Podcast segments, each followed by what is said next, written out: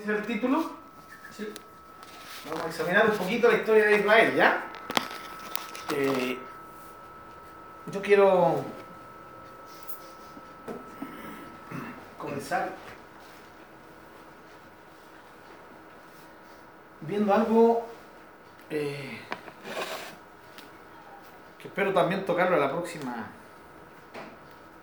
la próxima semana, ¿ya? O, o la siguiente semana cuando tengamos estudio. Vamos a ir al libro de, de Deuteronomio.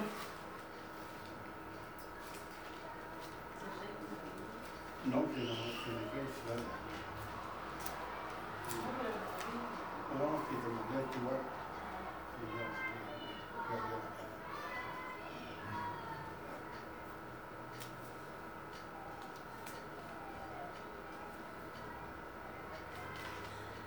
ya, ya. Ya, eh, vamos a leer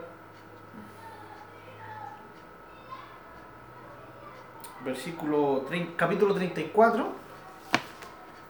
Vamos a- aquí a establecer una, una- una pauta, ¿ya? Una pauta para enfocarnos. eh, eh, Deuteronomio capítulo 34, el último capítulo de Deuteronomio.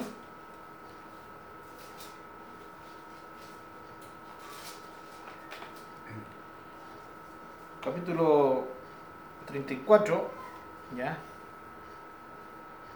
Versículo 1 adelante, vamos a leer, ¿ya? Dice así en el nombre del Señor. Subió Moisés de los campos de Moab al monte Nebo, a la cumbre del Pisga, que está enfrente de Jericó, y le mostró Jehová toda la tierra de Galaad hasta Dan todo Neftalí, la tierra de Efraín y de Manasés, toda la tierra de Judá hasta el mar occidental, el Negev y la llanura, la vega de Jericó, ciudad de las palmeras, hasta Zoar. Y le dijo Jehová, esta es la tierra de que juré a Abraham, a Isaac y a Jacob, diciendo, a tu descendencia la daré, te he permitido verla con tus ojos, pero no pasarás allá. Y murió allí Moisés, siervo de Jehová, en la tierra de Moab, conforme al dicho de Jehová. Amén. Vamos a orar, ¿ya?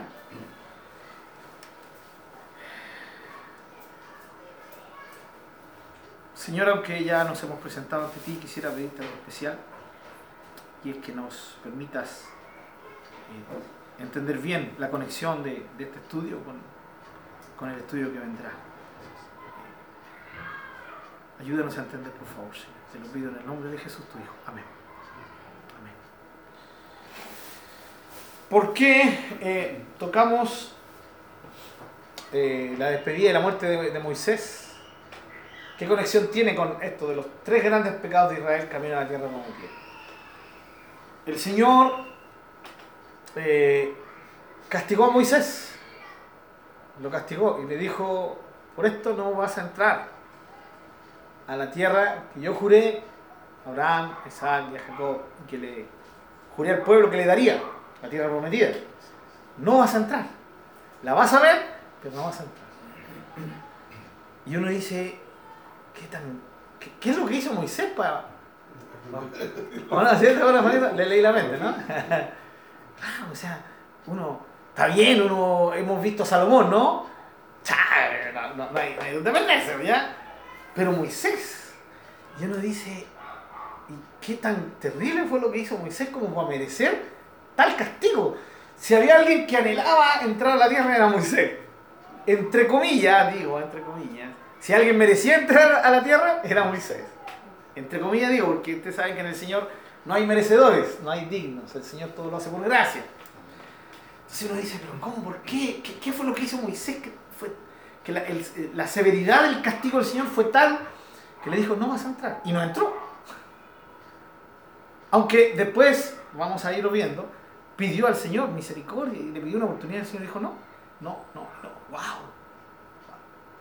Entonces uno dice, ¿qué tan terrible fue? Bueno, de hecho Moisés falló, ¿sí? con Aarón, pecaron, fallaron. Ya uno, uno, uno- uno así dice, pero uno no es ñono, ¿no? es? Tristemente pensamos así, como que un pecado, ah, pero ¿por qué el Señor no lo perdonó? Si Perdonó tantas veces al pueblo, ¿por qué no perdonó a, a Moisés? Una vez tal vez. Pero eso lo vamos a ver más adelante. Pero ¿saben cuál es la conexión? Es que para poder entender el castigo que Dios le da a Moisés, necesitamos entrar a esto primero. Y necesitamos entrar y examinar los tres grandes pecados, porque fueron muchos los pecados, ¿no? Podríamos hablar de fornicación espiritual, de infidelidad, ya de soberbia, de muchos pecados que se, man- se manifestaron en Israel en este, en este camino a la tierra prometida. Fue un pueblo duro de cerviz, rebelde, como lo vamos a ir viendo, ¿ya? Eh, pero hay tres, tres que son los más potentes, tres pecados, y sobre eso vamos a examinar hoy día. ¿Ya? Porque después de este estudio, recién podemos entrar al siguiente estudio que es eh, el porqué del castigo tan severo de Dios Moisés. ¿Lo entendemos? Sí, estamos, estamos en camino, ¿no? Bien, entremos entonces. Hoy día vamos a leer bastante. Así que vamos a estar ahí atentos a, a- a la lectura. Por favor. Eh, son tres pecados eh, los que vamos a tocar, ¿ya? Eh, los tres son con in, ¿ya? Para que se nos sea fácil recordarlos. Eh, insurrección o rebeldía, que es lo mismo. Incredulidad e ingratitud. Los tres son in, ¿eh? Insurrección, eh, incredulidad y ingratitud. Entremos entonces a, a este tema de, de lo que es el primer terrible pecado, que es la insurrección. Veamos la insurrección. Insurrección. Bueno, yo le puse los títulos con in para que fueran, los relacionáramos, ¿no? Pero también puede ponerle rebeldía, ¿sí? Desobediencia. Exactamente. La insurrección, ¿cierto? Es un levantamiento en contra de la autoridad. Entonces, justamente como lo definimos acá, insurrección se refiere a rebeldía, rebelión, desobediencia, no sujeción. Todo eso, ¿ya? Este fue el primer pecado de Israel, en camino a la tierra prometida. Ahora, notemos el contexto. Son un pueblo esclavo. ¿Sí? Eh, un pueblo esclavo al cual jamás ni en sueño a Faraón se le hubiera pasado dejarlo ir. Vamos, Juan. Este, este, este pueblo de Israel es cuando eh, Moisés, eh, el Señor lo, lo manda a sacar su pueblo de Israel. Este, este, este- este- Ese mismito es. Ese mismito es. Entonces, eh, es un pueblo esclavo que está en Egipto, ¿no? Eh, en ese tiempo, la esclavitud era, como no, como todos los tiempos, ¿cierto? Humanos, la esclavitud era algo terrible. Ellos sufrían mucho. Eran esclavos y había un clamor dentro de ellos. ¿Dónde está nuestro Dios que no nos libera? Y el Señor escucha ese clamor. Y en base a ese clamor viene a, a rescatarlos. ¿Ya? Por favor, alguien que busque Éxodo, capítulo 1. A ver, hermano Marcelo, Éxodo capítulo 1.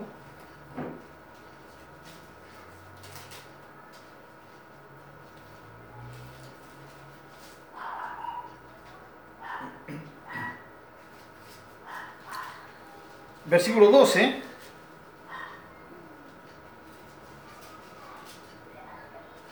Trece y 14, hermano.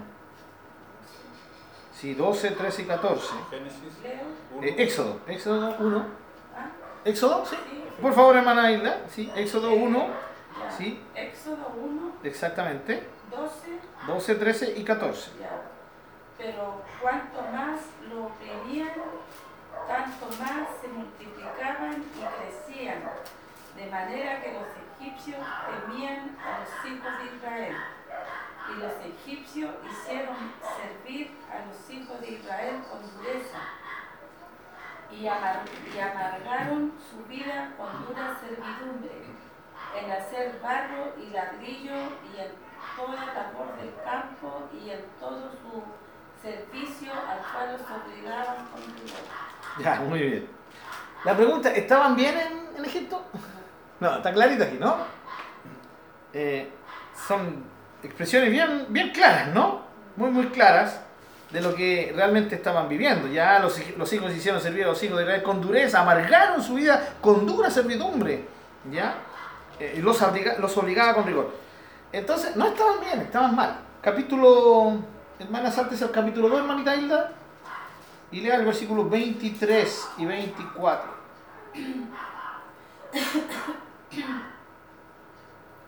Aconteció que después de muchos días murió el rey de Egipto y los hijos de Israel gemían a causa de la servidumbre y clamaron y subió a Dios el clamor de ellos con motivo de su servidumbre. Y oyó Dios el gemido de ellos y se acordó de su pacto con Abraham, Isaac y Jacob. Muy bien. ¿Hasta ahí? Sí, lea el 25 también, para que no quede guachito. Y miró Dios a los hijos de Israel y los reconoció Dios. Muy bien. Volvemos a preguntar, ¿estaban bien? No, ¿no? Aquí queda, queda claro. De hecho, murió el faraón que mandó a matar a todos los niños, ¿sí? a todos los recién nacidos, que aunque las parteras no quisieron hacerlo, pero igual se hizo, por eso Moisés tuvo que ser salvado, ¿no? Eh, y aunque murió ese, ese faraón, el que siguió, es la misma, es lo mismo. ¿ya? Y aquí dice que ellos clamaron a Dios y Dios los reconoció y se acordó del pacto. No es que Dios se haya olvidado, ¿ya? Es una forma eh, de hablar común en el Antiguo Testamento especialmente, donde Dios toma ¿cierto? una actitud, una pose humana para que nosotros entendamos. No es que Él se haya olvidado, sino que aquí llegó el momento en que Él va a hacer valer ese pacto que le hizo con Abraham, con Isaac y con Jacob. ¿Cuál era ese pacto? Les voy a dar la tierra de Canaán. Esa es la tierra donde ustedes van a morar. Yo se las voy a dar, por herencia. Entonces ellos claman, ellos están muy mal, muy mal. Claman al Señor y el Señor levanta a... ¿A quién? A Moisés. Capítulo 3, hermana Isla, versículo 7 y 8. Y el 9 también. Dijo luego Jehová, bien he visto la aflicción de mi pueblo que está en Egipto y he oído su clamor a causa de sus exactores, pues he conocido sus angustias y he descendido para librarlos de mano de los egipcios y sacarlos de aquella tierra a una tierra buena y ancha, a tierra que fluye leche y miel, a los lugares del cananeo, del eteo, del amorreo, del pereceo, del ebeo y del jebuseo. ¿El 9? Amén. ¿Y el 9 también? El clamor, pues, de los hijos de Israel ha venido delante de mí y también he visto la opresión con que los egipcios los oprimen. Muy bien. O sea, el pueblo clama ayuda. Está mal. Y no solamente claman ellos, y Dios ve ese clamor, sino que también eh, Dios ve la maldad con que los egipcios, el sufrimiento, claro. ¿ya? Entonces, por eso viene y llama a Moisés. Y Moisés es igual a libertador. Dios va a, liber- a liberarlos por medio de Israel. Entonces, en este contexto tenemos que comprender estos tres, estos tres pecados. ¿ya? Dios los saca de la tierra de Egipto, los libera de una terrible esclavitud y los hace andar hacia la tierra que Dios les prometió. Eso es. La pregunta, eh, ¿deberían haber estado contentos no? Sí, deberían haber estado contentos. Y no solo contentos, sino agradecidos. Pero ¿qué pasa? En el camino, eh, ellos caen vez tras vez en este pecado. ¿sí? Vez tras vez en este pecado. Y su reacción, rebeldía, rebelión, desobediencia, no se sujetaron a Dios. Así que vamos con el primero. Eh, murmuración y rebeldía contra Dios. Vamos, hermano Marcelo, Éxodo. ¿Por qué vamos a leer varios versículos? Porque la idea es que veamos claramente que la escritura claramente, permítame la, la redundancia, enseña que ellos fueron rebeldes. Y al lado de la murmuración iba la rebeldía, o al lado de la rebeldía iba la murmuración, eso de hablar mal. ¿sí? De, y hablaron y, murmuraron en contra de Dios. Llama a Marcelo, Éxodo 15.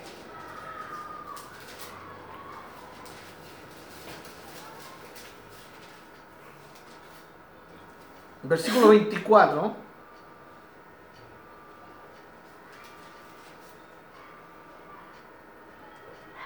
Entonces el pueblo murmuró contra Moisés y dijo, ¿qué hemos de beber? Está clarito, ¿no? Murmuró en contra de, Moisés. de Moisés y dijeron que hemos de beber. Ahí hay una, claramente un, un acto de, de murmuración. Saltes al capítulo 16, versículo 19 y 20. Y les dijo Moisés, ninguno deje nada de ello para mañana. Mas ellos no obedecieron a Moisés, sino que algunos dejaron de ello para otro día, y crió gusanos y hedió. Y se enojó contra ellos Moisés. Muy bien, desobedecieron a Moisés, ¿no? Ya. Versículo 27 y- al 28 del mismo capítulo. Y aconteció que algunos del pueblo salieron en el séptimo día a recoger y no hallaron. Y Jehová dijo a Moisés, ¿hasta cuándo no querréis guardar mis mandamientos y mis leyes? Muy bien, ¿está clarito? Mis mandamientos y mis leyes. ¿Quién dijo eso? Dios. Dios. O sea, todo, to- todo esto de que se rebelaban contra Moisés, todo- pero al final era una rebelión contra, contra Dios mismo. Dios había dicho, hagan esto, y ellos no lo hacían. Sí, murmuraban y se rebelaban vez tras vez. Capítulo 17, hermano Marcelo. Versículos 2 y versículo 7. Y altercó el pueblo con Moisés y dijeron, danos agua para que bebamos. Y Moisés les dijo, ¿por qué altercáis conmigo? ¿Por qué tentáis a Jehová? Muy bien, le dice, ¿cierto? ¿Por qué altercan conmigo? Pero también les dice, ¿por qué tientan al Señor? Sí, hermanos. Así que el pueblo tuvo allí sed y murmuró contra Moisés y dijo, ¿por qué nos hiciste subir de Egipto para matarnos a- de sed a nosotros, a nuestros hijos y a nuestros ganados? Muy bien. ¿El 7? Y llamó el nombre de aquel lugar Masac, y Meriba, por la rencilla de los hijos de Israel y porque tentaron a Jehová diciendo, ¿Esta, ¿está pues Jehová entre nosotros o, entre nosotros o no? Muy bien. O sea, la rencilla fue contra el Señor. Se rebelaban contra Dios. Sáltense, hermanos, por favor, a Números, capítulo 11. Todos estos, estos libros, el número, Éxodo, Números, son los grandes libros que nos muestran la historia entre sí, la salida de Egipto y la entrada a la tierra prometida con Deuteronomio. ¿Ya? Números. versículo 1. Ah, Aconteció que el pueblo se, se quejó a oídos de Jehová y lo oyó Jehová y ardió su ira y se encendió en él fuego de Jehová y consumió uno de los extremos del campamento. ¡Wow! Es fuerte, ¿eh? Señor. No. Números, entonces 11.1 nos dice, ¿cierto?, que ellos murmuraron de nuevo. Se- murmuraban, se rebelaban. ¿Ya? Y eso el Señor lo escuchó. Hermana Hilda, números 14. De vuelta a la página. Versículo 2 y 3. Y se quejaron contra Moisés y contra Aarón todos los hijos de Israel y les dijo toda la multitud, ojalá muriéramos en la tierra de Egipto o en este desierto, ojalá muriéramos. ¿Les trae igual? Sí. ¿Y por qué nos trae Jehová a esta tierra para caer a espada y que nuestra mujer y nuestros niños sean por presa? ¿No nos sería mejor volvernos a Egipto? ¿Se acuerdan del, contexto, no? Eh, Cómo el Señor eh, los liberó, cómo ellos clamaron, y ahora están con toda una actitud de rebeldía, quieren volver a Egipto. Eso es rebeldía. El Señor les dijo avancen y ellos no quieren avanzar. Vez tras vez, ¿ya? Eh, hermana Hilda, versículo 9 del mismo capítulo al versículo 11. El capítulo 9 No, capítulo 14, en el mismo que estaba, Ah, versículo 9 al 11. al 14. No, capítulo 14, ¿Eh?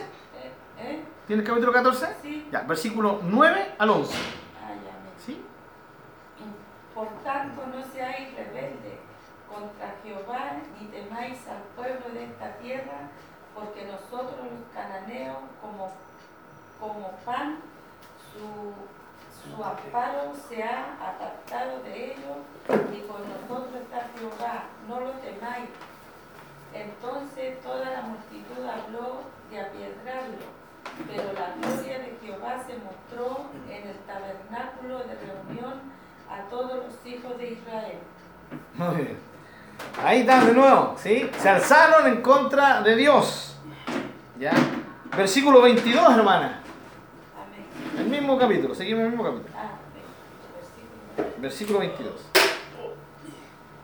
Eh, todos los que, los que vieron mi gloria y mis señales que he hecho en Egipto y, y en el desierto y me han tentado ya diez veces y no han oído mi voz.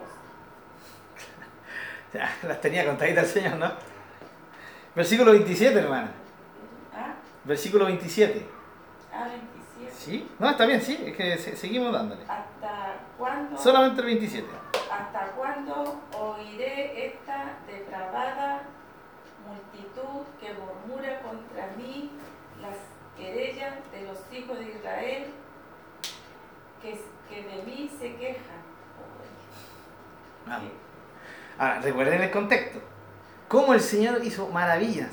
Cómo levantó un libertador. Ellos estaban clamando, ellos querían ser liberados. Dios los liberó. Y ahora los está guiando a la esta. Y, y a medida que van pasando el tiempo, va, Sí, una, dos, tres, cuatro, diez veces ya las tiene contar el Señor. ¿Sí? ¿Cuál era el de ley de las 10 veces que estoy anotando? El 22. Ya van a ir, la siga. No se me canse. Versículo 33. Es que yo aprendo más así. Ah, está bien, hermano. ¿Lo? Sí. Vuestros hijos andarán pastoreando en el desierto 40 años, y ellos llevarán vuestras rebeldías hasta que vuestros cuerpos sean consumidos en el desierto. Muy bien. ¿Cuál era ese hermano? El 33. 33, ¿no? O el 35. 33. Ya, Aquí ya 33. dijo que iba a andar 40 años. Ahí ya estaba, sí, ya. Capítulo 14, en el capítulo 16 ya está. ¿Cómo reza, cómo, cómo nos reza, no comprendimos. Que aquí el Señor les dice que iban a andar 40 años en el desierto. Por la rebeldía de ellos. Por la rebeldía de rebeldía. Es el castigo, ¿no? Mm. Versículo 35. ¿Quién lee? Aquí queda la hermana. Yo, Jehová. Dice el Señor. Eso mismo. Ay, me perdí. ¿Cuál era el nombre? 35. Me están molestando. Yo, Jehová, he hablado, así haré a toda esta multitud perversa que se ha, que se ha juntado contra mí en este desierto, serán consumidos y ahí morirán. ¿Se encuentra el lenguaje? Rebeldes, perversos, sí, eh, desobedientes. Todos los versículos renegar al Señor, por Shilá. La palabra perversa quiere decir malo, Malvado. desobediente, malvado. Muy mal. O sea, su rebelión no era solamente rebelión, era, total. era per- perversidad. Ya, pero fíjense cómo se nos, otras veces nos va diciendo la insurrección, rebeldes. Absolutamente rebeldes. Capítulo, el mismo capítulo 14, del versículo 40 al 45. ¿Luego? ¿Ya? Y se levantaron por la mañana y subieron a la cumbre del monte diciendo, Henos aquí para subir al lugar del cual ha hablado Jehová, porque hemos pecado. Y dijo Moisés, ¿por qué quebrantáis el mandamiento de Jehová? Esto tampoco os saldrá bien. No subáis, porque Jehová no está en medio de vosotros. No seáis heridos delante de vuestros enemigos, porque el amalecita y el cananeo están allí delante de vosotros, y caeréis a espada, pues por cuanto no habéis negado, os habéis negado a seguir a Jehová, por eso no, no estará Jehová con vosotros. Sin embargo, se abstinieron, se obstinaron en subir a la cima del monte, pero el arca del pacto de Jehová y Moisés no se apartaron de en medio del campamento. Y descendieron el amalecita y el cananeo que habitaban en aquel monte, y los hirieron y los derrotaron, persiguiéndolos hasta Orma. Aquí fue cuando el Señor les dice, ya, no, no quisieron entrar, ya, no van a entrar. 40 años vagando en el desierto. Y cuando escucharon eso, no, ya, ya, ahora sí queremos obedecer. Pero el Señor les dijo, no, no, no, ya no, ya. Ya no suban. Y ellos dijeron, no, igual vamos a subir. ¿Cuál era el que versículo 40 al 45. Ahí ellos eh, subieron, eh, igual subieron. Claro. Ya, ya eh, no, no le hicieron caso a Ciro, ¿sí? De nuevo. Cuando el Señor les dice suban, no quieren subir. No suben. Después cuando el Señor les dice ya, están castigados, no van a subir, ahora ellos suben. Por eso tuvieron la tremenda derrota. Y la promesa de Dios era que ellos iban a ser vencedores en todas sus guerras. Y antes de entrar a la tierra, ya eh, una nación viene y, y, como diríamos chilenamente, los casca bien cascados, ¿cierto? Los O sea, derrota. uno, eh, aquí como que ya estaban, eh, por decirlo así, próximos a entrar a la tierra. Estaban a punto. Ah, ¿lista la usada? Eh, no, claro, no, no, no, tengo el, el- el mapa. Después vamos a ver si, si encuentro un mapa acá, lo para mostrar. que fue poco el tiempo que transcurrió desde que salieron de Egipto Sí, hasta ese exacto. momento, pero aquí Aproximadamente unos dos años fueron. Dios los castiga y dice no van a entrar y van a andar 40 años vagando en el desierto. Aproximadamente unos dos años que se pudieron haber demorado mucho menos también, ¿ya? Pero como era tanta gente, iban paso a paso, eh, el reclamo, el Señor siempre los tenía que estar haciendo que pararan, estaban reclamando, que querían carne, que querían eh, agua, eh, entonces se demoraron como dos años. Y desde ese momento en que, comienza el castigo, ellos se demoran 38 años dando vueltas en, ¿cierto? En el mismo desierto, ahí, hasta luego de nuevo llegar a la entrada de la tierra Canaán, que es donde tenemos Deuteronomio, sí, que Deuteronomio nos cuenta esto, ya, pasando a Josué, que cuando entran a la tierra prometida. Lo interesante es que ellos llegan a Cades Barnea, Cades Barnea es la zona sur de la tierra Canaán, iban a entrar por la zona sur. Ya, eh, sí, después vamos a tratar de ver el mapa, ¿ya? Iban a subir derechito, pero al final, por su desobediencia, de Cádiz tuvieron que devolverse. Y dieron vuelta, vuelta, vuelta, ¿cierto? Estuvieron ahí 38 años. Y luego, no, ya no entraron por la zona sur, sino que entraron por el lado, eh, creo que es el oriente, occidente, ¿ya? Eh, el, pum, por acá, ¿ya? El, por, el, por donde sale el sol. Ese sería el este, el este, ¿no? El este. Listo, por ahí. Entonces pasan todo este lado y llegan acá y ahora están en Moab. En Deuteronomio, cuando ya entran a la tierra, entran por, por Moab, al frente de Jericó. ¿Ya? Por eso tienen que cruzar el río Jordán. Al entrar por Cádiz no hubieran, no hubieran cruzado el río, hubieran cruzado por, la zona sur. Pero el castigo viene por eso. Ahora, eh, claro, uno lee y se, da cuenta de la, lo fuerte de- de- de- del lenguaje del Señor en contra de ellos, ¿no? ¿Pero por qué? Porque realmente eran insoportables, perdón, permítanme esta expresión. Realmente eran. Ellos tenían una rebeldía, eh, era insufrible. De lo estamos viendo, ¿no? Vez tras vez. ¿Cómo fue que dijo hermano Juan usted? Donde recién lo dijo una expresión bien. eh, vez tras vez, ya, eh, dándole ahí. Lo que pasa es que ellos eran así, muy rebeldes, donde yo pienso, uno cuando eh, la esclavitud, Ahora, debería ser al revés, porque si fueron tantos años esclavos, los esclavos quedan mansitos. Cualquiera, Contar como 400 años. ¿No? 800 años esclavitud. Bueno, menos, porque fueron 400 años que estuvieron ahí, ¿ya? Pero hasta que José murió, Sí.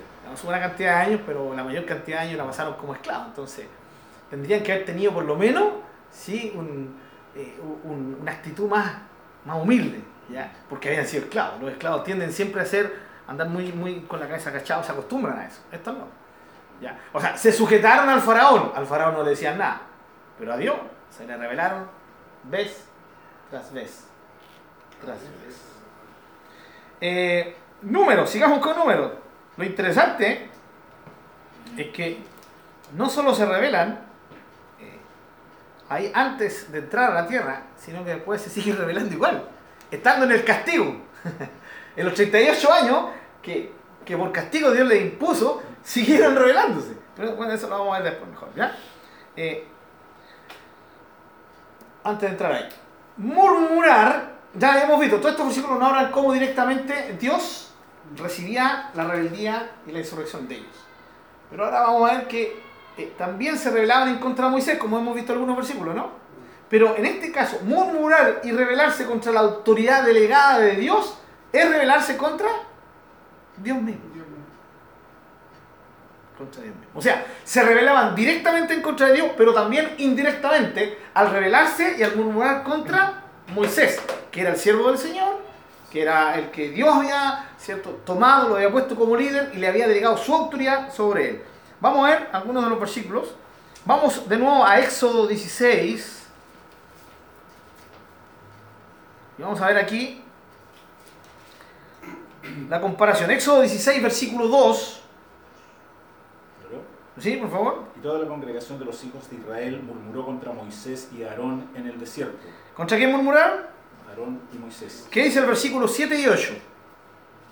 Y a la mañana veréis la gloria de Jehová, porque él ha oído vuestras murmuraciones contra Jehová, porque nosotros, ¿qué somos para que vosotros murmuréis contra nosotros? Está clarito, ¿no? Murmuraron contra Moisés y contra Aarón. Pero Moisés después le dice, Dios, Dios escuchó su murmuración. Porque contra quién murmuraron no fue contra nosotros, fue contra Dios. Contra Dios. O sea, al rebelarse en contra Moisés y al murmurar en contra Moisés, estaban haciéndolo directamente en contra de Dios. ¿Ya? Eh, seguimos en Éxodo, Éxodo 17, versículo 2.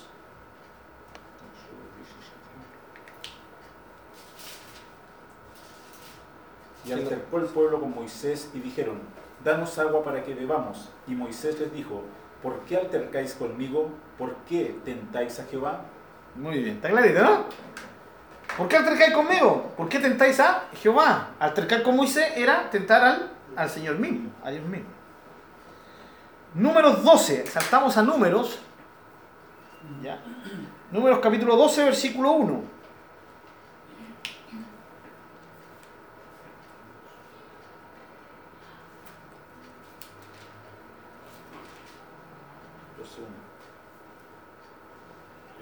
Sí, por favor, el que lo tenga lo lee. María y Aarón hablaron contra Moisés a causa de la mujer cusita que había tomado, porque él había tomado mujer cusita. Muy bien. Eh, ¿Contra quién habló? hablaron? Contra Moisés. Contra Moisés. Moisés. Contra Moisés. Eh, es interesante que aquí son sus dos hermanos los que hablan contra Moisés, ¿no? Así es. ¿Ya? Son sus dos hermanos eh, mayores. María era la mayor, luego estaba Aarón. ¿ya? Y aquí justamente no- nos enseña que eh, tristemente murmuraron en contra de, de Moisés sus dos hermanos. Ya que, que murmuraran los otros, sí, es una cosa. Pero es triste cuando la familia incluso ya se revela en contra de uno. ¿ya? Aarón, y María, dijo, eran hermanas de Moisés. Claro, María era, eran justamente los hermanos de, eh, de Moisés. Exactamente. ¿Ya? Ahora, fíjense que eso dice en el versículo 1, ¿no?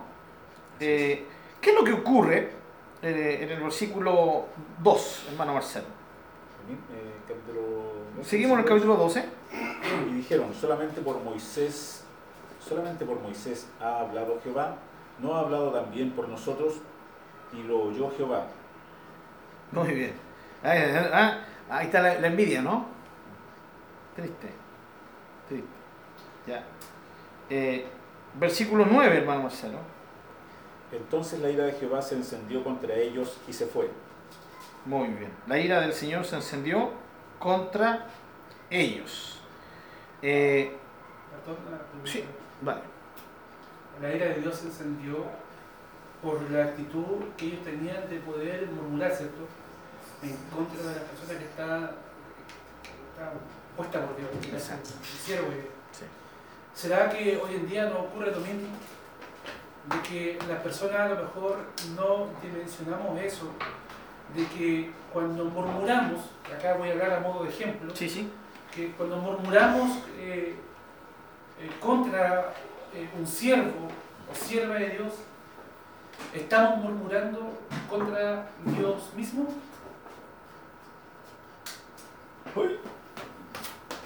Eh, ya, gracias hermano Chalo. Buen punto.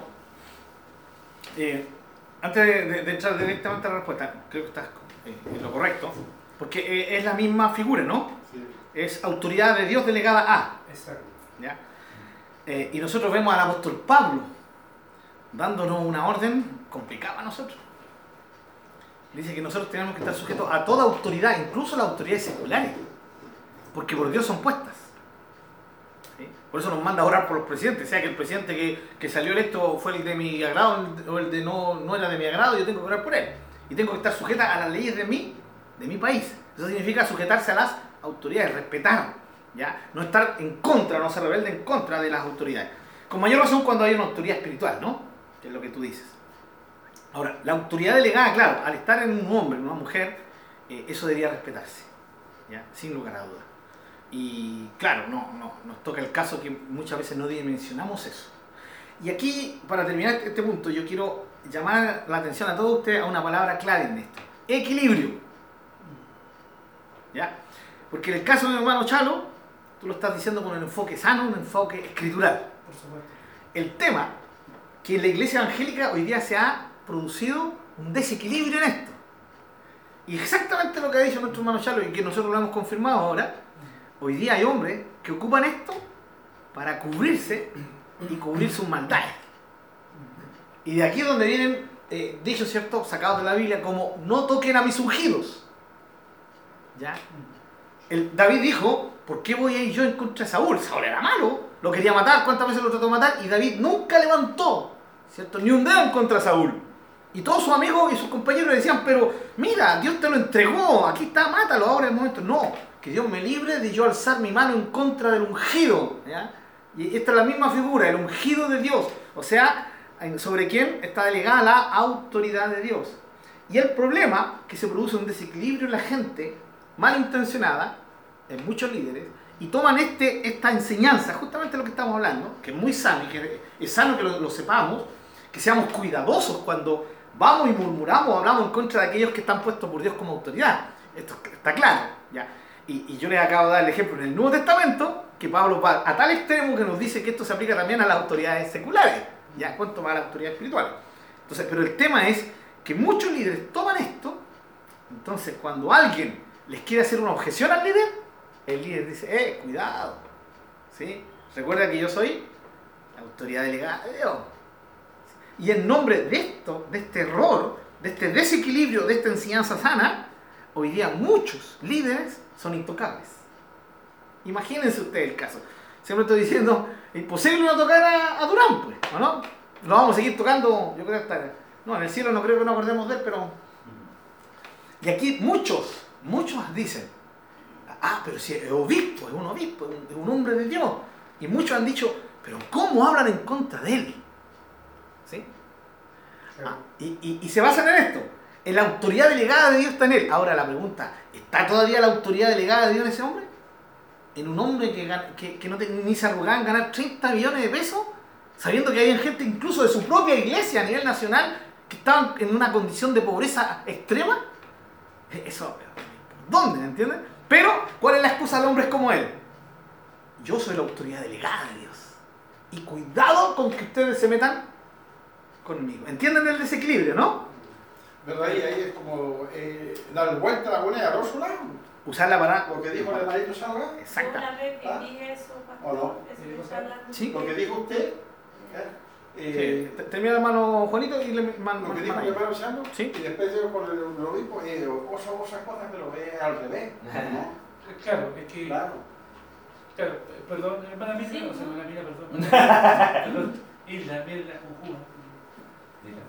No, que yo viví eso, porque cuando yo le trabajaba al Señor en la cárcel, un día yo me sentí bien mal y sentí mucha vergüenza. En ese tiempo estaba trabajando con los menores y, y el pastor, el capellán de ahí de la cárcel, se ponía a jugar con los niños y apostaba y nunca les llevaba cuando él perdía la, la apuesta. Entonces los niños decían, cuando yo hablaba así, decían que si ese capellán dijo, eh, eh, ¿cómo era lo que le canalla? Es un canalla, es un mentiroso. Y yo sentía tanta vergüenza cuando hablaban así los niños. Y, y yo, eh, con respeto, un día fui, iba saliendo y justo lo- yo iba saliendo y él iba así. Y yo lo llamé, le digo, pastor, ven un ratito. Pero yo con respeto, ¿me entiendes? Sí. Y en el amor de Dios, le dije, pastor, ¿sabe qué? Le quería pedir un favor eh, sí, me dijo, dígame hermana Hilda.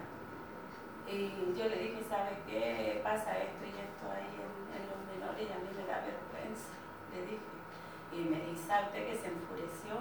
Y me dijo, y, se paró así, me dijo, ¿y quién se cree usted? Dijo, para venirme a cuestionarme a mí, me dijo así. Y yo le dije, yo no lo estoy, pastor, cuestionando, le dije yo, pero que eh, de verdad que me da vergüenza como los niños se expresan y me dijo, ¿sabe qué? Y me hizo así, no la quiero ver nunca. Y con la cara así totalmente, no la quiero ver nunca, me acá en la cárcel, váyase de acá. Ya le dije yo, me voy. Y me fui. Y después pasaron como tres meses y yo quería volver y, lo llamé, pero oré, estuve orando durante todo ese tiempo y, le pedí palabra a Dios, que me diera palabra, que yo le quería hablarle con palabras de Él. Y me dio esa palabra que sale en Juan, que dice, el que no perdona a su hermano es un homicida. Y lo llamé por teléfono y le digo, pastor, eh, yo no tenía que haberle yo pedido perdón a él porque yo en ningún momento le falté el respeto, nada y lo llamé, pues le dije, pastor, ¿sabe qué? Habla la hermana Hilda. Lo llamaba para pedirle perdón por lo que pasó la otra vez, le dije yo, y, y ya estaba orando y le pedía palabra al Señor y me dio esta palabra para usted y, quiero leérsela, y se la leí. Y ya hermana Hilda dijo, eh, cuando quiera regrese a la cárcel. Y después yo empecé a ir de nuevo, pero tuve que yo humillarme. Cuando era él el que tenía que haber haberme dicho, hermanita, disculpa por haberle hablado así o haberla corrido, no sé. Porque yo en ningún momento le falté Sí, no, está claro. Bueno. Eh, también no sé si usted era, no, la hermana, ¿quién fue la hermana Jesús? Le, le, pasó con otro pastor, ¿cierto? Que le dijo hermano, y me dijo, ¿cómo hermano? ¡Pastor! ¿Cierto? ¡Pastor! Esa. Chalito, tú a, a terminar. Sí, lo, que pasa, Pastor, es que a veces depende mucho del contexto, eh, cómo se utiliza eh, eh, la información de, de, murmuro, ya sea murmurar con razón, ¿ya? porque a veces el mal actuar de otras personas te lleva a tener una opinión personal y que muchas veces esa opinión se comenta con otras personas y tiende a caer en murmuraciones, por lo que uno observa. Pero también está la otra parte donde murmuramos sin tener la razón sí tiene razón porque a veces hacemos prevalecer nuestra, nuestros ideales, nuestra manera de pensar y somos poco condescendientes con nuestros líderes que, que, nos gobiernan, que, están trabajando ¿cierto? En, la labor que Dios les encomendó. Y frente a eso eh, y el desacuerdo que, puede generar un murmuro, ya hace de que las personas se creen eh, una actitud de rebeldía al no acatar, al no someterse a la autoridad. Creo que a veces eso hace que, que, que, que voy a decir, eh, eh, que hayan pequeñas zorras que muchas veces hacen que se obstaculice cierto el servicio eh, a Dios. para terminar, un caso puntual, y lo digo con mucho respeto, el pastor Rubén yo lo quiero mucho, pero yo lo conocí en otro contexto, no siendo pastor. Entonces cuando yo vuelvo los veo eh, eh, haciendo ejercicio de una autoridad puesta por Dios, ejerciendo el pastorado, ¿cierto? Entonces, ¿cómo yo enfrento esa, esa situación? Digo, eh, y entiendo muy bien que mi respeto debe ser en, pos de, de, acatar, someterme bajo su autoridad, entendiendo de que esa actitud también se hace frente a Dios. O sea, si no soy capaz de hacerlo con, que en algún, en algún momento fue mi hermano, y ahora es pastor, eh, o sea, menos lo voy a hacer ante o sea, eh, eso es importante recordarlo porque a veces las personas somos muy ligeras de, de labios para poder emitir información eh, o caer en pelambre, murmurarse. Nos dar sencillamente la opinión. Exacto, y a veces se genera un hábito y ese hábito corrompe, se contamina a veces con otras personas. Entonces, eso es importante a veces tener presente, de que esa, esa, esa actitud o ese hábito genera una actitud de rebeldía y no frente al cielo, sino que frente a Dios. Porque si hay algo que a mí me gusta de esto, de que más de lo que nosotros hacemos, Dios conoce nuestro corazón. Y, sobre eso yo creo que a veces no, no, logramos dimensionar de cómo Dios nos observa a nosotros. Gracias, Manuel. Eh, dejando claro, ¿cierto? Resolviendo los puntos, siempre una murmuración, especialmente una murmuración sin base y, y egocéntrica va a producir mucha enfermedad en, el cuerpo del Señor. ¿ya?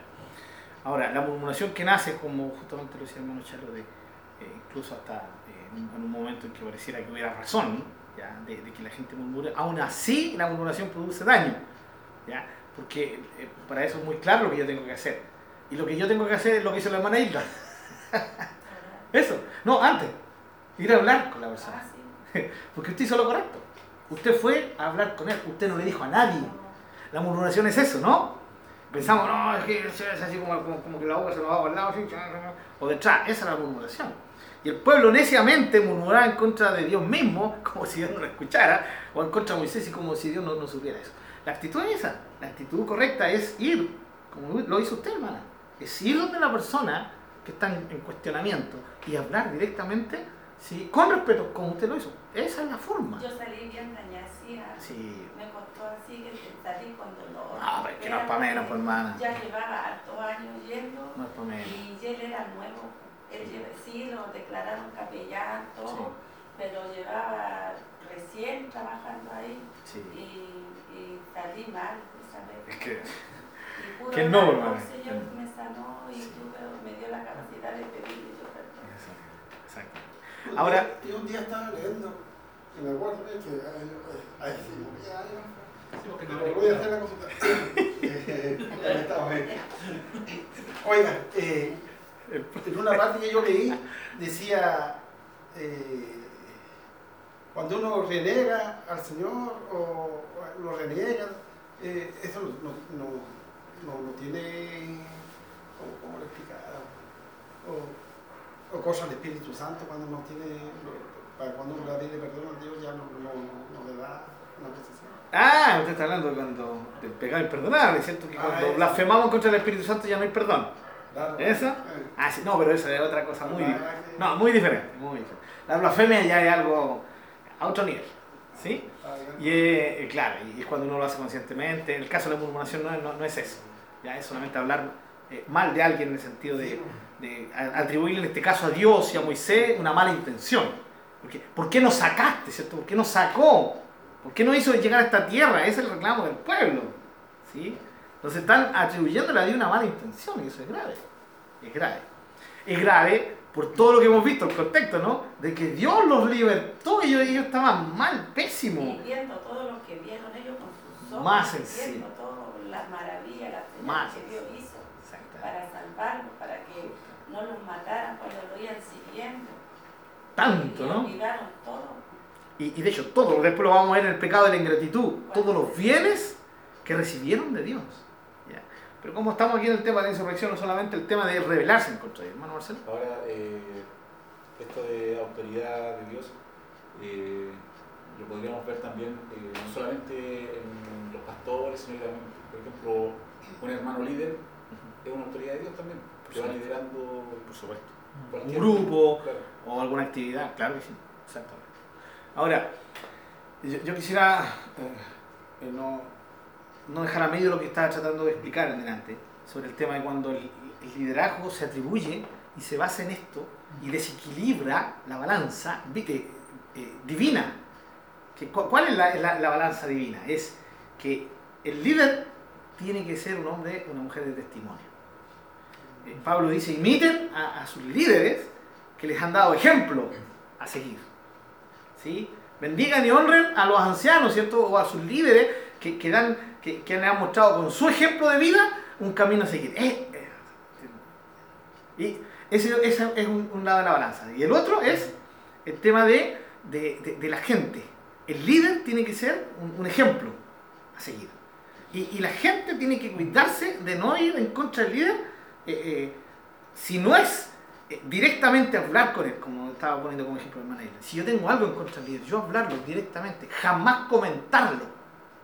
Porque ahí entramos justamente al tema que contaba, ¿cierto? Que, que hacía recalcar el hermano Chalo, de que podemos caer en este mismo error del pueblo, de, de ir en contra del líder y no entendiendo que lo estamos haciendo en contra de, del Señor. Entonces, siempre cuidarnos mucho cuando se trate de hablar mal de un líder que Dios ha puesto. Vuelvo a decir, hermano, ya por tercera vez creo, la solución si yo tengo un problema con él es yo enfrentarlo con, con él. Si no, no tengo solución con él, para eso hay dos ancianos, ¿no? Dos pastores. Acudo al otro, pastor. Ya, y es muy raro, esperemos que nunca pase aquí, ¿cierto? Pero si se diera una, que, que ni con los dos allá, entonces se puede hablar con los, con los diáconos y se, se puede hacer una reunión conjunta, ¿ya? Pero es, muy raro que pase. Exacto que ya eh, perdamos la edición con el pastor. sí, Después uno, que uno es serafín y el otro es el apóstol y el profeta y algo así, ¿ya? Eh, pero sé que están orando por sus líderes para que esto no ocurra, así que el Señor no, no nos va a guardar de eso, ¿ya? Pero el tema es ese, está la balanza, ¿sí? El líder tiene que ser un ejemplo. Ahora, si el líder no es un ejemplo, igual no es razón para murmurar. Es que el, que el líder no sea un ejemplo, la única razón, ¿cierto? Eh, o la motivación debería ser ir a hablar directamente con él para solucionar el tema. Nunca la murmuración. Por donde se vaya, va a ser negativo. Ya, hermano, eso no. ¿Por qué? Porque hoy día hay muchos líderes. Como por ejemplo estaba hablando, ¿cierto?, del famoso hoy Pudurán, ya, cuando entrevistaban a, a, los hermanos. ¿Y ustedes por qué antes no denunciaron esto? No, es que era el de Dios. No es que los hermanos tenían miedo de, de, acotar algo en contra de él, porque él es la autoridad máxima, la autoridad delegada de Dios. Entonces, eso es enfermizo. E, es enfermizo cuando yo le, tengo, le llego a tener miedo al, a la autoridad delegada de Dios al hombre o la mujer que tiene la autoridad delegada. Yo no debo temerle, es mi hermano, es mi hermano. Y si tengo un problema con él, tengo que ser lo suficientemente respetuoso, ¿cierto? Como dijo mi hermana Isla, orar e ir a hablar con él, ¿cierto? Abiertamente, en un, en un ambiente de amistad, de fraternidad, de comunión. Y si la persona no me quiere entender y no hay solución, bueno, buscaremos otras instancias, pero jamás la murmuración. ¿Bien? ¿Nos queda claro eso? Entonces, efectivamente, cuidémonos siempre de respetar la autoridad delegada de Dios. Pero por otro lado, tengamos, seamos cuidadosos de no caer en el error que muchos caen hoy día, de que sobreexageran esto al punto de que eh, blindan a los líderes. Y los líderes hagan lo que hagan, son intocables. ¿Cierto? Ahí, ahí hay un problema Sí, hay un problema Por eso vuelvo a dar el ejemplo de hermana Isla. Creo que la hermana Isla hizo exactamente lo que, lo que tenía que haberse hecho. No tuvo la respuesta eh, que se debió haber esperado, pero bueno, Dios, Dios se, encarga, se encarga de eso. Bien, no sé si hay algo, algo más que acotar sobre este temita para seguir. Entonces, es, es rebelarse contra Dios cuando nos rebelamos contra de la autoridad que Dios ha delegado. En este caso, el pueblo se estaba rebelando en contra de, de tristemente, de Moisés, eh, pero a quien realmente, contra quien realmente se rebelaban era contra eh, el Señor mismo. ¿ya? Eh, hay otros versículos que después cuando yo les pase el cierto lista ahí va a estar todo. Otra expresión que lo define es la expresión que sale en nuestra Reina Valera, duros de cerviz. Eh, eh la cerviz, que tiene que ver con la cervical, ¿no? Duro de cerviz, o sea, que le cuesta... Agacharse. Exactamente, inclinarse, agacharse. Hermano Daniel, bendiciones. Ya, eh, Éxodo 32, versículo 9. ¿Mana Hilda? No, estaba no. Ah, ya. Sí. ¿Mano Marcelo? Este estudio no lo tengo listo. Yo llegando a la casa lo voy a subir al WhatsApp, ¿ya? Para que. Éxodo 22. 32, versículo 9. Éxodo 22, Eh. No, no, pues. Dijo más Jehová a Moisés, yo he visto a este pueblo, que por cierto es pueblo de dura cerviz. De dura cerviz. Eso es sinónimo de rebelde, obstinados, tercos, ¿sí? insurrectos, ¿ya? desobedientes. Eso es duro, duro de servir, que le cuesta inclinarse para obedecer. ¿No, Machado? es que me causa risa de que quizás por por mucho tiempo lo critican como que de cabeza dura. O sea, en serio, eso de- cuando hacen ejemplo, y que bueno, que son detalles que de repente uno lo pasa por alto. Eh, No es servir que, que tiene que ver con la service, y yo Claro. decía con la cabeza, ¿no? o sea, ese pueblo de cabeza dura, o sea, Claro. a eso lo asociaba yo. Claro. Ge- Generalmente es es como que se le viene a uno, se le puede venir a la mente, ¿ya? Pero literalmente la expresión se, re- se, refiere, se refiere a Es eso. como que le cuesta Dios. Exacto. Eso es un duro de servir. Obediencia. Exacto. Porque siempre el tema de inclinarte, ¿cierto? de agacharte, es que el otro esté sobre ti. Esa es la idea. Ya, es la idea. Ahora también eran duros de cabeza. también lo eran, ¿ya? Muy bien. Eh, aún después, y aquí quiero que veamos, eh, eh, solo quiero que abran sus Biblias conmigo. Números. Ya, números. Eh, entendamos, números 14, ¿ya? En, en el números capítulo 13, ¿lo tienen? ¿Sí? Sí, Números 13, en la misión de los dos espías. así es. ¿Ya? Ahí comienza la gran rebelión que se llama. Y en el 14, ya ahí está la rebelión absolutamente en contra de Dios y viene el castigo, ¿ya? De Dios sobre ellos, en que les dice que iban a estar 40 años vagando en el desierto y que ninguno que salió de Egipto, mayor de 20, entraría a la tierra. Todos los menores de 20 entrarían, ninguno mayor de 20. Y a medida que vayan pasando los, los 40 años, iban a ir muriendo. Y cuando muriera toda esa generación, iba a entrar la nueva generación. Con Josué. Con Josué. ¿Cierto? Y los únicos dos. No, no, no entraron casi ninguno. No, no entró ninguno de No, es una buena cantidad. Dice que muchos eran niños y eran menores de 20 cuando salieron de Egipto. Muchos. Y en el camino, en, en esos 40 años, también nacieron niños. Y en el desierto. Y iban naciendo. Iban naciendo. Así que entró una buena cantidad. ¿Ya? Una buena cantidad. Pero todos no eran de los mayores de 20, que fueron los que conscientemente se rebelaron en contra del Señor. Para ellos vino el castigo. ¿Ya? Eso es números 13-14. O sea, ya tenemos en el número, en, en ex- eh, números 15, ya tenemos que están dándose vuelta. están, en el- están ahí en el, en el castigo mismo de Dios. Números 16, otra gran rebelión. La rebelión de Coré. ¿Sí? O sea, eh, aprendían, parece que no aprendían, ¿no? Aún en medio del mismo castigo que Dios le había dado, seguían rebelándose. Número 16, la rebelión de Coré. Números, sáltense al número 20, números 20. Otra gran rebelión. ¿Sí? Números 20, agua de la roca. Aquí es donde Dios castiga a Moisés. Pero fue producto de una rebelión del pueblo. Vamos, otra vez se rebelaron. ¿Dentro de qué tiempo? Dentro del tiempo del castigo. ¿Ya? Éxodo, eh, perdón, números 21. ¿Ya? Aquí viene, si ustedes ven, la, la- la Reina Valera sale el título, en el capítulo 21, el versículo 4, dice la serpiente de, de bronce. Aquí hay otra rebelión. Se volvieron a rebelar. Y aquí Dios cuando, es cuando manda a las serpientes para que los, los muerdan y mueran envenenados en el, ahí en el, en, el, en el campo, en el desierto. Y muere una tremenda cantidad de gente, porque eran tremendamente rebeldes, imagínense. Aún en el castigo seguían rebelándose. Capítulo 21. Y por último el capítulo 25, ¿ya? Que es una de las últimas terribles rebeliones, que es cuando van a Baal peor, que es eh, tristemente un, tema de eh, no solo de infidelidad espiritual, sino que los israelitas se van tras las mujeres cananeas y fornican con ellas y se empiezan a, se quieren mezclar con ellas, siendo que Dios había prohibido eso. ¿ya? Se rebelaron. ¿Se dan cuenta? En medio del castigo. Es cuando uno castiga al hijo. Y en medio del castigo, el hijo se, aún ahí mismo sigue portándose mal. Sigue haciendo cosas que muestran rebeldía. Así era el pueblo de. O sea, el pecado de la insurrección era abundante. Desde que salieron hasta que entraron a la tierra. Eh, pero esto no solamente se ve en, esta historia mismo, sino en la historia, es parte esto de la historia israelita.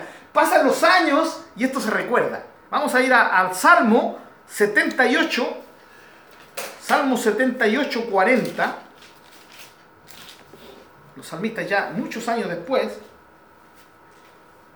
tienen clarita la película de, lo que fue algo histórico en su vida, en su historia como nación. Salmo 78, 40.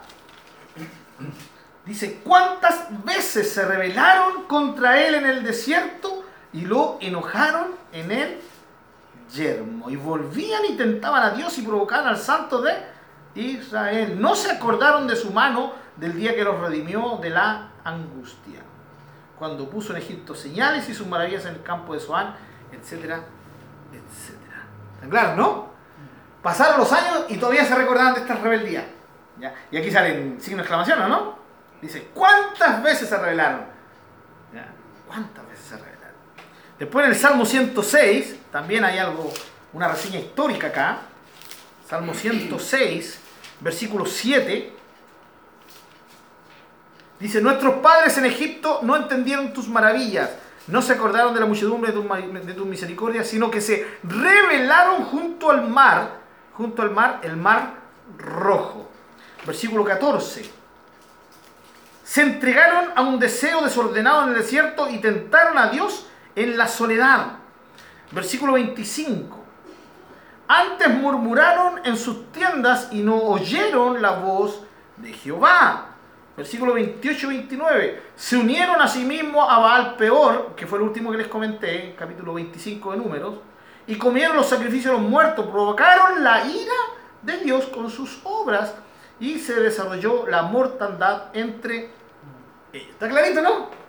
Era parte de la historia. ¿Se acordan? ¿Cómo fue este pueblo en el camino a la tierra prometida? Cuán rebeldes, ya, cuán desobedientes, cuán insurrectos fueron contra él Señor. El primer pecado es el pecado de la insurrección o de la rebeldía.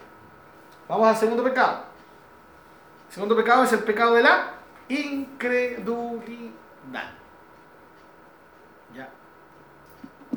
Vamos. Eh, no, ¿qué es, ¿Qué es incredulidad? No creer en este caso la promesa de Dios. ¿Cuál era la promesa de Dios? Yo les voy a dar la tierra vayan, tómenla, entren. Es tierra de la cual fluye leche y miel. Eso fue lo que Dios dijo, fue su promesa. Y ellos no creyeron la promesa, no creyeron la palabra de Dios, sencillamente no le creyeron. ¿Por qué? Porque no quisieron creerle. ¿Ya? Vamos. Eh, Dios les había asegurado que les entregaría la tierra. Fue una promesa que Dios les hizo a los antepasados. Hermano Marcelo, Génesis 12, 7. Eh, Hermana Hilda, ¿puede buscar un versículo? Isaac, Génesis 26, 3. Hermano Marcelo, Génesis 2, 7. Eh, hermana Hilda, Génesis 26, 3. 12, Génesis 12, versículo 7. Yo voy a buscar aquí en Génesis 28. 12, 7. Sí, por favor, hermano Marcelo. Y apareció Jehová a Abraham y le dijo, a tu descendencia daré esta tierra. Y edificó allí un altar a Jehová, quien le había aparecido. Muy claro, ¿no? Fue una promesa hecha a sus antepasados. Abraham se lo prometió. También se lo, se lo recalca en, Génesis 15, 18, 21 y en Génesis, 17, 8. Eso es Abraham. Veamos a Isaac. Génesis 26, 3. Habita como forastero en esta tierra estaré contigo y te bendeciré porque a ti y a tu descendencia daré toda esta tierra y confirmaré el juramento que hice a Abraham tu padre. Muy clarito, ¿no? Eso se lo dice a Isaac. Le confirma la misma promesa a Isaac. Y también Dios se la hizo a Jacob, a tres generaciones, ¿cierto? Al hilo. Abraham, Isaac y Jacob. Leo yo ahí en Génesis 28, 13, ya, donde está la promesa, la misma promesa que le hace Abraham a Isaac, se la hace a Jacob. Ya, Génesis 28, 13. Dice, he aquí que Jehová estaba en lo alto de ella, el cual dijo, yo soy Jehová el Dios de Abraham, tu padre, y el Dios de Isaac. La tierra en que estás acostado, te la daré a ti y a tu descendencia. Miren, cómo la promesa de Dios era tan fuerte que se iba heredando de generación tras generación a Jacob. Pero también fue algo que fue, estuvo confirmado en el tiempo. De hecho, ya leímos uno de esos versículos. Solamente vamos a volver a leer. Génesis 50, 24. No solamente una promesa, ¿cierto? Dada a Abraham en su tiempo, a Isaac en su tiempo, a Jacob en su tiempo, sino que después eh, se reconocía esta promesa hecha a estos patriarcas. Y esto, sí, José. ¿Qué dice José? José dijo a sus hermanos, yo voy a morir Dios ciertamente os visitará y os hará subir de esta tierra a la tierra que juró a Abraham, a Isaac y a Jacob. Muy bien, ahí está clarito, ¿no? Como Dios vez tras vez prometió. Dios se preocupó de que generación tras generación escucharan la promesa de Dios. Esta tierra se las voy a dar. Tierra que, que fluye leche y miel. Pero también fue una promesa hecha al mismo pueblo no solamente a los antepasados, sino al pueblo mismo. ¿ya? Y esto lo vamos a buscar en Éxodo 3, que lo leímos en delante. ¿sí?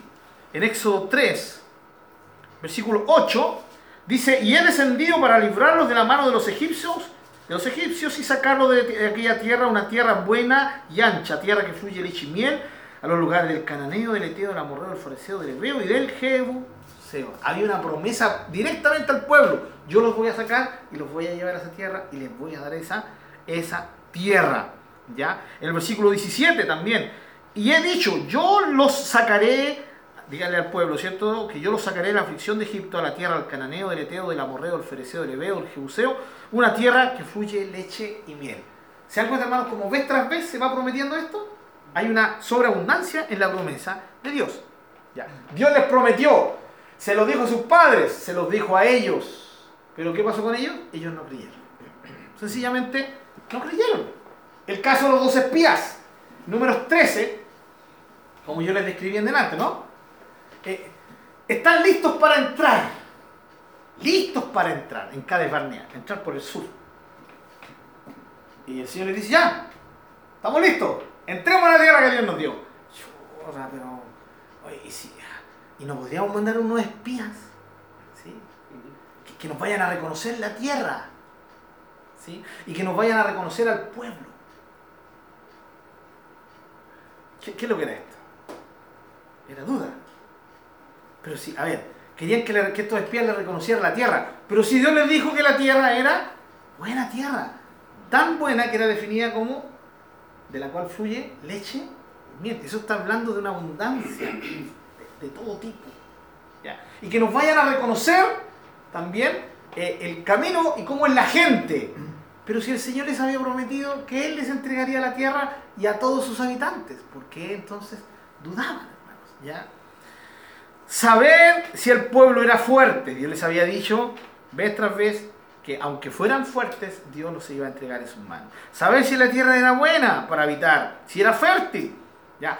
Y eh, si Dios les había dicho que era una tierra que fluye leche y más encima, ellos llegan con un tremendo racimo de uva, los espías, ¿ya? y aún así no quieren creer. O sea, ¿qué pasa cuando alguien se le da evidencia y no cree? ¿Es porque no puede creer? ¿O es porque no quiere creer? Es porque no quiere creer. Hay gente que no quiere creer. Y aunque tú le des todas las evidencias, no va a creer igual. Porque no quiere creer. Creer tiene que ver con la voluntad, tiene que ver con la decisión de cada uno. ¿Ya? Muy bien. Eh, una especie de notario, ¿no? ¿Qué, qué, función tiene un notario? Eh, verificar, dar testimonio de que lo que se está diciendo es verdad, ¿no? Certificado. Certificar. Eh, Eso es lo que querían ellos.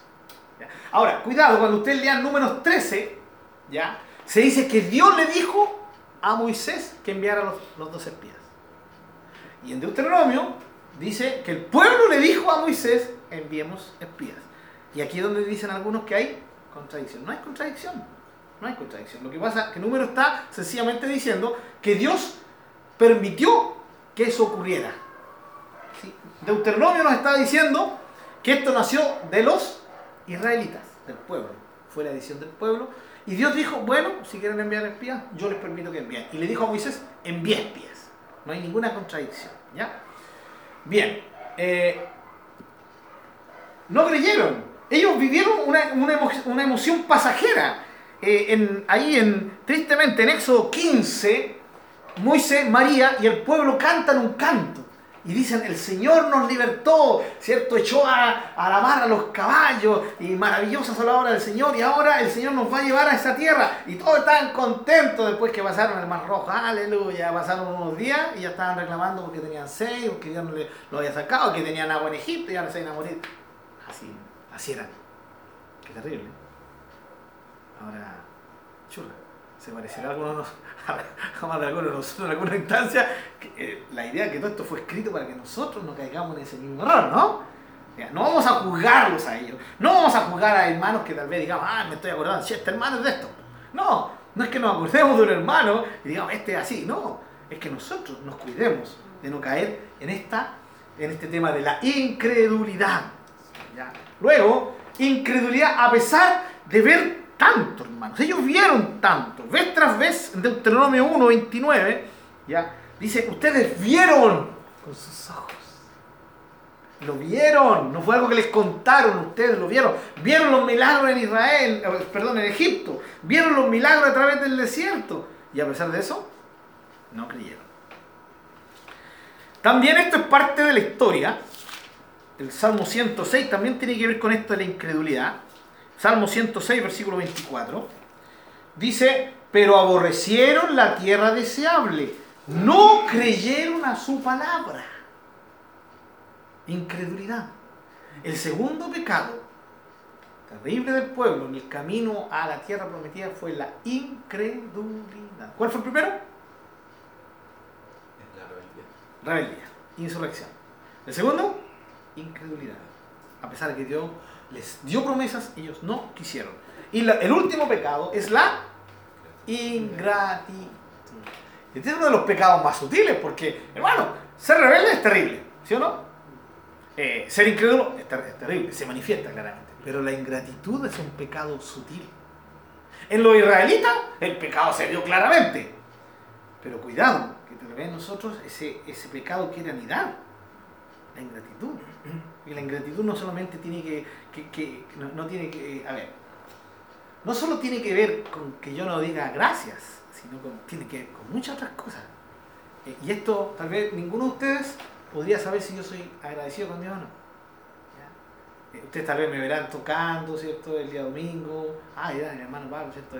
Canta con el corazón, canta re mal, como dicen algunos que me andan pelando, ¿cierto? Canta re mal, pero canta con el corazón para el Señor, ¿cierto? Esa es la, la murmuración, justamente. Gracias, hermano Chavo. Entonces, eh, y, y- y claro, y alguien dirá, ah, es agradecido, pero ninguno de ustedes sabe si yo agradezco en mi casa. Porque al final la- el tema de la ingratitud es algo más personal con Dios.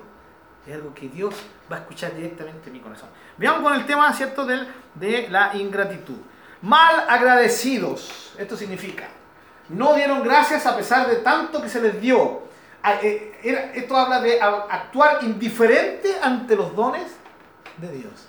Y hemos ido viendo cuántas cosas Dios no le dio. Vamos a ver, eh, como el, el tiempo se nos pasa, ya quiero tocar solamente algunos, algunos puntos. Eh, lo primero que quiero dejar claro es que la ingratitud tiene dos aspectos, hermano. ¿ya? El primero es ignorar. Uno es ingrato cuando ignora o olvida un favor recibido. Lo ignoraste. Dios, alguien te hizo un favor y tú lo olvidaste o lo ignoraste y no diste la gracia. Eso es ser ingrato. Eh, y lo segundo es justamente eso, no honrar ni agradecer. Lo primero es no reconocer que se le dio un favor, un don, un regalo. Y lo segundo es no ir a esa persona y decirle gracias.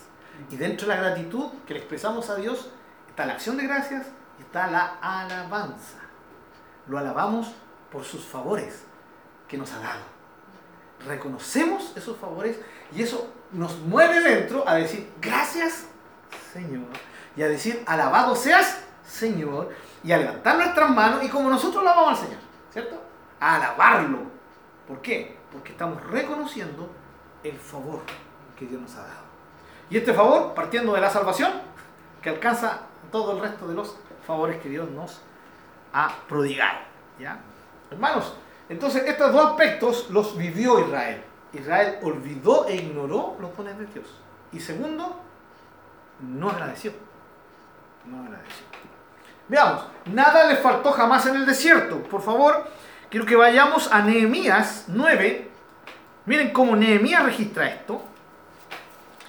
Eh, y es en este libro, eh, el primero lo encuentra Nehemías 9, 20 al 21.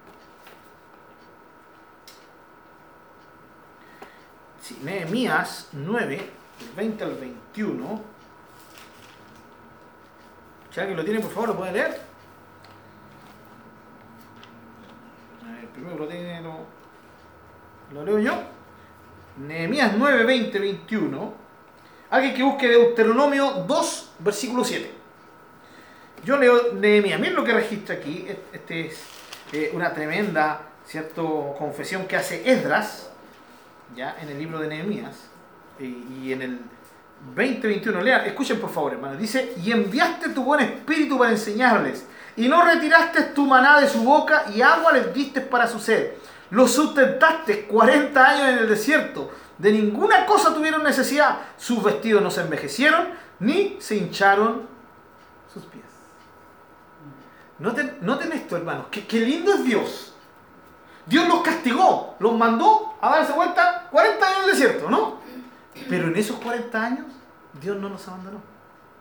Su presencia estuvo con ellos y la provisión de Dios también con ellos. Aún en medio del castigo. Dígame que Dios no es bueno. Pero el tema es que, ¿lo reconocieron ellos? No lo reconocieron.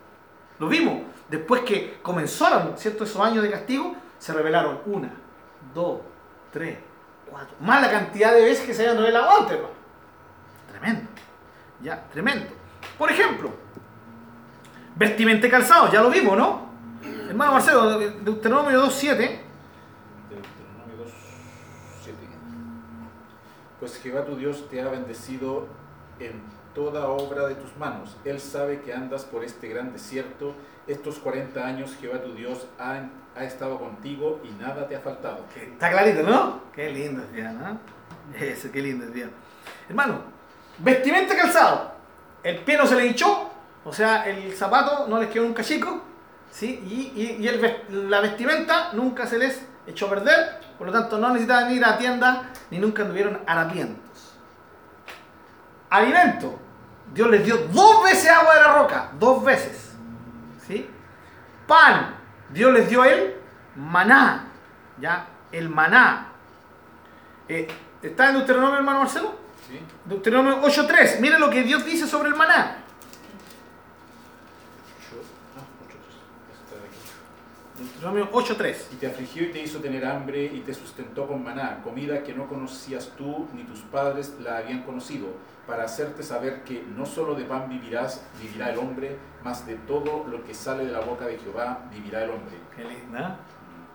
O sea, no solamente te, alimentó, te dio un pan especial. No te mandó cualquier pan, te mandó un pan que tú no conociste ni tus padres conocieron, un pan especial, el maná. Y te alimentó con él hasta que entraste a la tierra prometida. Porque el maná, ¿saben cuándo dejó de, manifestarse? Cuando entraron a la tierra y ya tenían acceso a los frutos de la tierra. Qué linda. La provisión de Dios siempre estuvo con ellos. ¡Carne! ¡Tenemos hambre, no hemos comido carne! Me llegó a salir por la nariz. Exactamente. Codornices. Por cantidad de comida hasta que le salió por la nariz. Imagínense qué terrible. Qué terrible actitud del. Comiendo así. Ah, No, y co- comida, comida, y comida. No, ay, no voy a hacer cosas que aquí mañana Jehová de nuevo no, nos, fal, nos falle y no nos traiga comida. Hay que aprovechar. Por eso, la primera vez que Dios les dio maná, ¿qué les dijo? Solo lo que van a consumir en el día. Yo les voy a dar el otro día. Confíen. Y ellos no. Más de algunos agarró harto maná, ¿cierto? Para mañana, para pasado. Y, y lo escondieron como si pudieran hacerle eso a Dios, ignorar como si Dios lo ignorara. Y al otro día todo el maná que escondieron amaneció agusanado. ¿Sí? Porque Dios le había dicho, Dios, yo les voy a proveer todos los días. Y Dios lo hizo. A pesar de la incredulidad, a pesar de la rebeldía y a pesar de la ingratitud del pueblo. Dios los libertó de su esclavitud y la había consecuencia con esta. Pero ¿qué, qué- qué- qué hicieron ellos? Ellos reclamaron vez tras vez. Por favor, aquí me gustaría que nos, nos detuviéramos. Éxodo 16. Éxodo 16, versículo 3. Hermanos, favor, primero tenga que. Tengo dos con, con Biblia, ¿no? Tres. Y les decían los hijos de Israel, ojalá hubiéramos muerto por, por mano de Jehová en la tierra de Egipto, cuando nos sentábamos en las, en- a las ollas de carne, cuando comíamos pan hasta saciarnos, pues nos habéis sacado de este desierto para matar de hambre a toda esta multitud. Ah, qué impresionante. Eh, dice reclamaron que mejor hubiésemos estado allá en, en manos de los egipcios, ¿no? Es justamente, justamente lo que dice ahí. Vuelve a leerlo, hermano. O sea, lo escuchen, hermano, por favor. Mira. Y les decían los hijos de Israel, ojalá hubiéramos muerto por mano de Jehová en la tierra de Egipto. Ojalá estuviéramos en Egipto. ¿Sí? Ya, sigue, hermano. cuando nos sentábamos a las ollas de carne, cuando comíamos pan hasta saciarnos. Vale, vamos por partes. ¿no? Miren la mentalidad del ingrato. ¿Saben que esta es una mentalidad? Es una mentalidad. Es una forma de pensar que tiene- que tienen ciertas personas. Se olvidan de los beneficios recibidos y se pasan rollos, hablando chilenamente, ¿ya? Y se imaginan que, que, que, no sé, cuestiones que no son. Yo conozco gente así. Uy, yo cuando joven, ¿qué, qué manera de pasar hambre. Y resulta que uno conoce las historias de ellos y nunca pasaron hambre. Claro, no tuvieron lo que ellos tuvieron, pero nunca pasaron hambre. O sea, no, yo sufrí tanto. Ahora hay gente que sí ha sufrido. Pero yo he escuchado gente que sí ha sufrido y, y agradecía. Dice, uy, yo sufrí mucho, pero a pesar de eso, de una u otra manera, mis papás, de una u otra manera, Dios, de una u otra manera, había algo para nosotros en la casa. Hermano Carlito, ¿cuánta hambre no pasó hermano Carlos? ¿cierto? Pero él decía, yo agarraba mi onda con mi hermano y no íbamos y traíamos, ¿cierto? Tórtolas, lo que pillábamos por ahí, con la, donde poníamos el ojo, poníamos la piedra, decía hermano ¿cierto? Y traíamos, y siempre había frutos de ahí, frutos silvestres, de una u otra manera. Pero la mentalidad del ingrato es siempre exagerar lo malo y disminuir lo bueno. Imagínense, según ellos, estaban, se dan un festín como que nos vamos a dar este 18 de 19, hermano. Según ellos, estaban, comían tanto en la tierra de Egipto, estaban tan bien. Ollas de carne, ¿de dónde? Si esclavos. Miren la mentalidad pecaminosa, se inventaban esto. Ahora, algún comentarista podrá decir, no, porque realmente, no, ya acabamos de leer, ¿no? Dice que Faraón les agravaba la mano en contra de ellos. Los maltrataban. Los maltrataba y usted queda, ya, bien, les voy a dar un buen azote, pero aquí, ahí, te, vengan la olla, aquí, que harta carne a usted. No, no, hermanos. ¿De dónde sacan eso? La ingratitud es una cuestión terrible, hermano. Pero solamente sabe 17.3, hermano. Así que el pueblo tuvo allí sed y murmuró contra Moisés y dijo, ¿por qué nos hiciste subir de Egipto para matarnos de sed a nosotros, a nuestros hijos y a nuestros ganados? Qué terrible. Dale de nuevo. ¿Por qué nos hiciste subir? Después números 11, 4, 6, números 10, 18, 20, números 14, 2, 3, números 16, 13, 14, números 20, 3, 5, números 21, 5. Todas estas citas son de oportunidades cuando ellos dijeron, ¿por qué no nos quedamos en Egipto? ¿Por qué? Si allá teníamos vegetales, teníamos coliflores, teníamos pepino. ¿De dónde sacaban eso? Pero la ingratitud era tan terrible en ellos que no, no querían dar gracias a Dios por todo lo que Dios había hecho con ellos. Entonces la pregunta, ¿era justificado que Dios se irara? ¿Era, ¿Era justificado que Dios los castigara? Por supuesto que sí. Ahora, recuerden que cuando la Biblia enseña en el Antiguo Testamento se encendió la ira, eso suena fuerte, ¿no? Porque yo me imagino airado, yo, mal, yo, yo, yo lucho contra el tema de la ira, hermano, ¿ya? Que en el Señor eso se ha ido sujetando, pero cuando yo, cuando joven yo tendía, eh, era típico me rompía los nudillos, claro, o sea, no, le, no le podía decir nada a mis viejos, que si no me castigaban y rompiendo los nudillos, o, o en algún momento agarrándome a combo, ¿cierto? Por cualquier tontera, la ira, ¿ya? Pero eh, que se encienda la ira de Dios, ay, esas cosas serias, ¿no? Dice, en una leímos, ¿no? Que el Dios se encendió la ira de Jehová y vino fuego y consumió a toda una parte del campamento. ¿Cuántos murieron que va La ira de Dios, hermanos, nosotros tenemos que entenderla no como una ira humana. La ira humana es una ira sin control, ¿no? Cuando alguien explota en ira, hace cosas de las cuales se arrepienta. Gente ha matado por ira sin premeditarlo, sino que en el momento estalló en ira y la explosión de ira lo hizo hacer algo eh, de cometer un, un asesinato.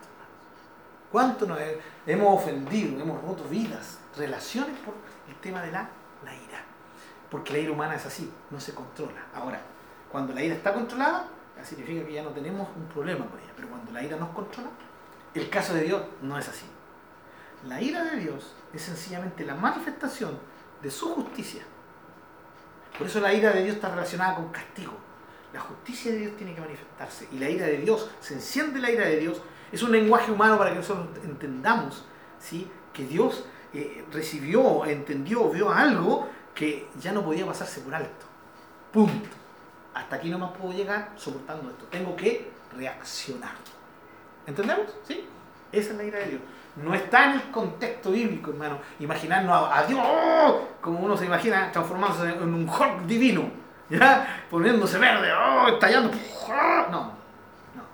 Recuerden que Dios es Dios, es un ser que tiene absolutamente eh, control de toda situación y del mismo. Él, él es Dios, hermanos, no es como nosotros, ¿ya? Muy importante eso. Vez tras vez, imagínense, aquí, hermanos, dos cosas. Dios dice, vez tras vez, yo los saqué. Dentro de los mandamientos dice, recuerda, fuiste esclavo, yo te saqué de la tierra de Egipto para traerte a esta tierra. ¿Y qué dicen ellos? ¿Por qué nos sacaste? ¿Ya? Esto vamos a ver solamente uno. Números 14. No, números 21.5. Número 21.5.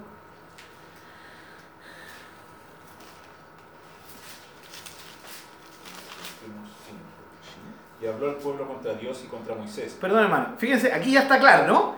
Ya no solo hablan contra Moisés. Dice clarito que hablaron contra de Dios y contra Moisés. Ya, sí, sigue, hermano. ¿Por qué nos hiciste subir de Egipto para que muramos en este desierto? Pues no hay pan ni agua, y nuestra alma tiene fastidio de este pan tan liviano. ¿Por qué no sacaste? ¿Por qué no trajiste? Dios les dice, lo saqué. Ellos pedían, ellos pedían a grito que lo sacaran. Dios lo sacó y ahora ¿qué dicen ellos? ¿Por qué no sacaste? ¿Por qué no nos dejaste morir allá donde teníamos sobreabundancia? Qué triste. Y esto también es parte de la historia, ya para ir terminando, hermanos, de la historia israelita, que nuevamente vamos ahí al Salmo 106, y lo leo. Salmo 106, versículo, el versículo 7, dice, Nuestros padres en Egipto no entendieron tus maravillas, no se acordaron de la muchedumbre de tus misericordias, no se acordaron. Eso es ingratitud. ¿Se recuerdan? Ignorar u olvidar el favor recibido, eso es ingratitud.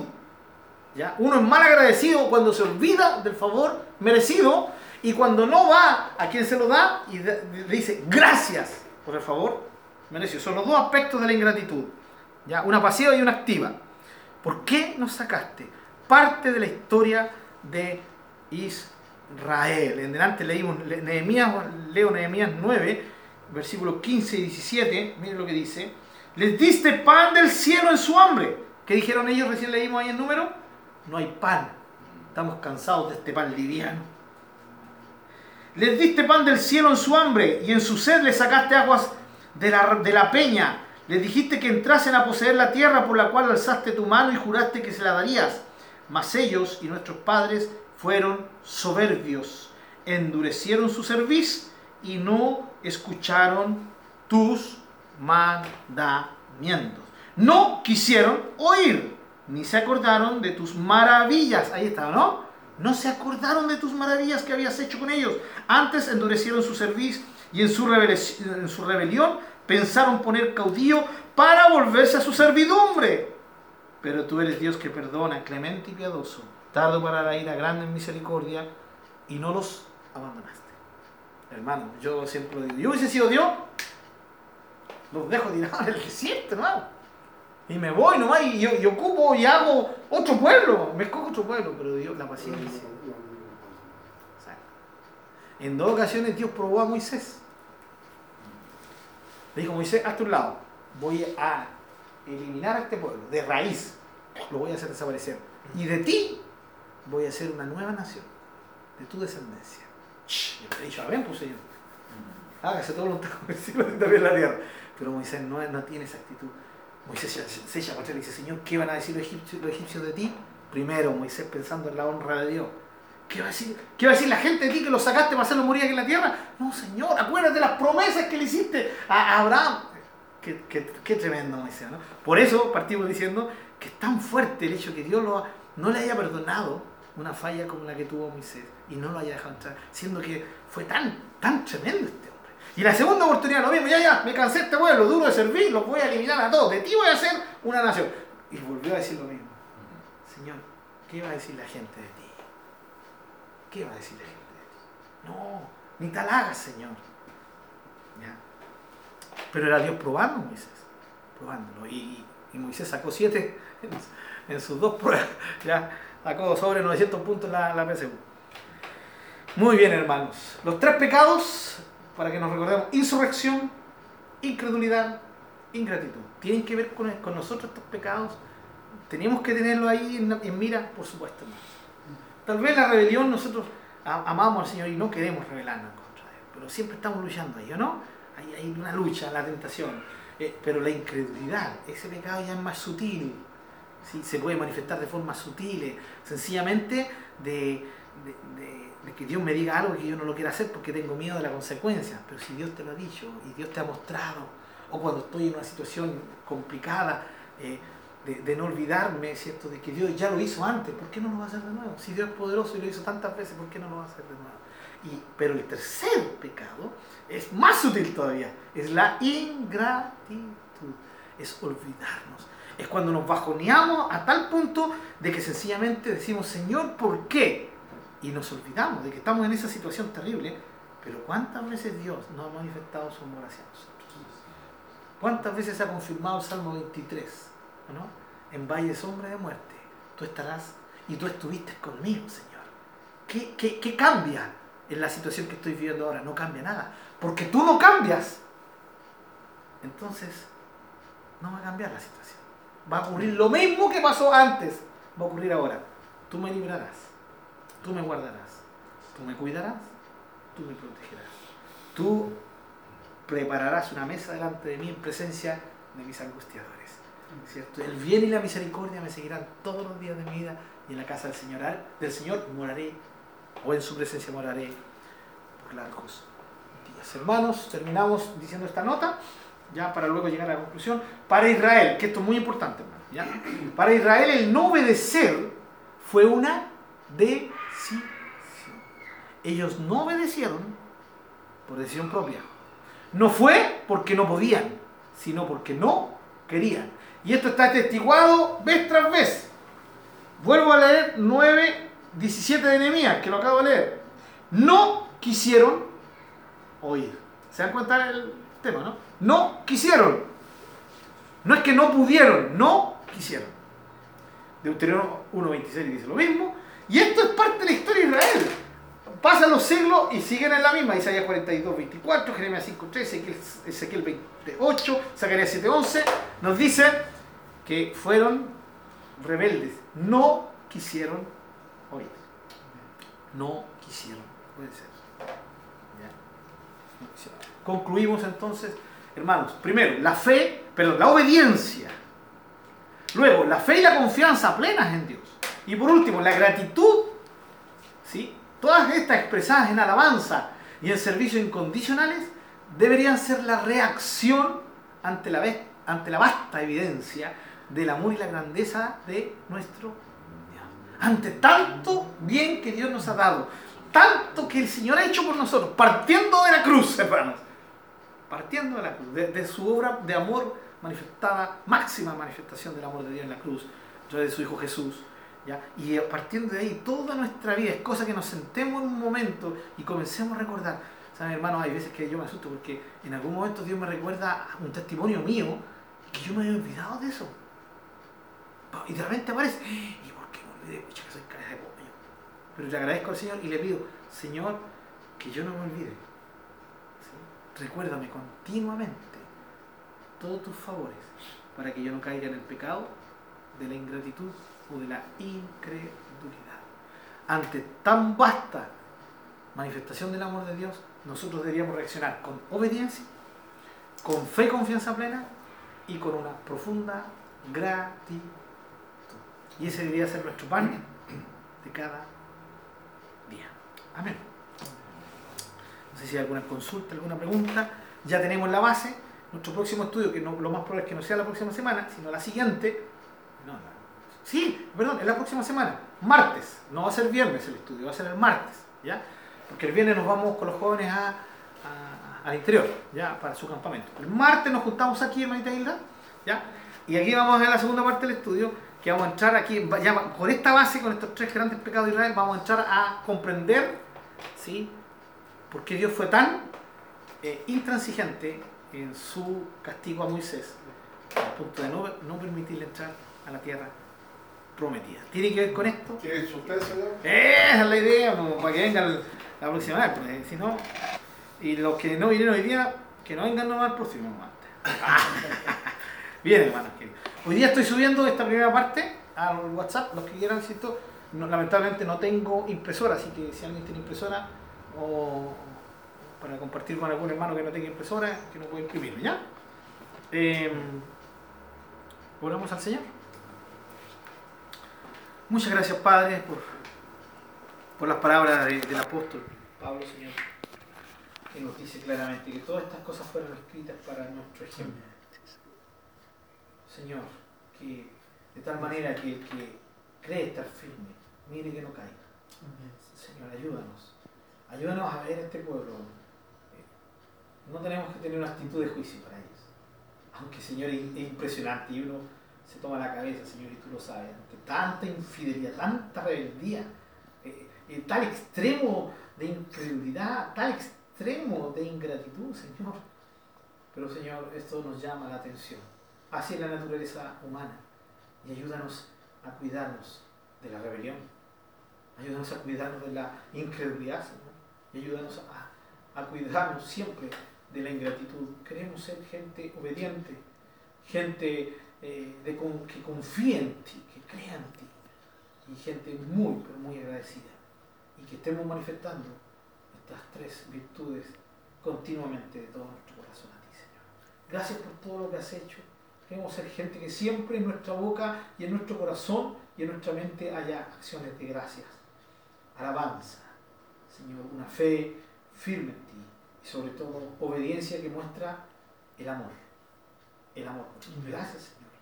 Nos vamos a nuestros hogares agradecidos por este tiempo de estudiar tu palabra y permítenos estar el próximo martes acá también para seguir con el estudio. En el nombre de Jesús. Amén.